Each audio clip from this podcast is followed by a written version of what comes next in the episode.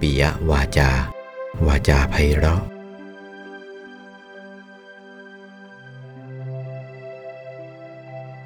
ไปยะวัชชัญจะ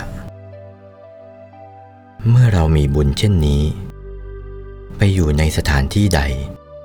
ลูกก็มากหลานก็มาก พวกพ้องวงศาคณาญาติก็มากทั้งนั้น เมื่อมีมากเช่นนี้เราจะทำอย่างไร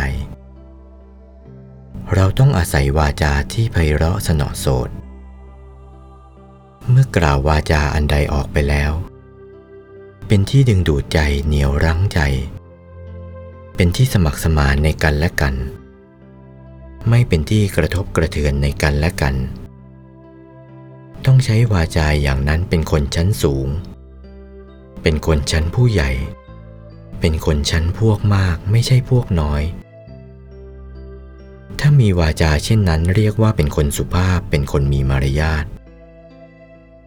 เป็นคนที่มีถ้อยคำวาจาเป็นหลักเป็นประธาน วาจาไพเราะอ่อนหวาน ไม่กระทบกระเทือนผู้หนึ่งผู้ใด กล่าวออกไปแล้วไม่กระเทือนตัวเองด้วย ไม่กระเทือนบุคคลอื่นด้วย ไม่กระเทือนทั้งตนและบุคคลอื่นด้วย กล่าววาจาใดออกไปแล้ว วาจานั้นไพเราะสนอโสด ดึงดูด อยากจะฟังแล้วอยากจะฟังอีกอยู่ร่ำไป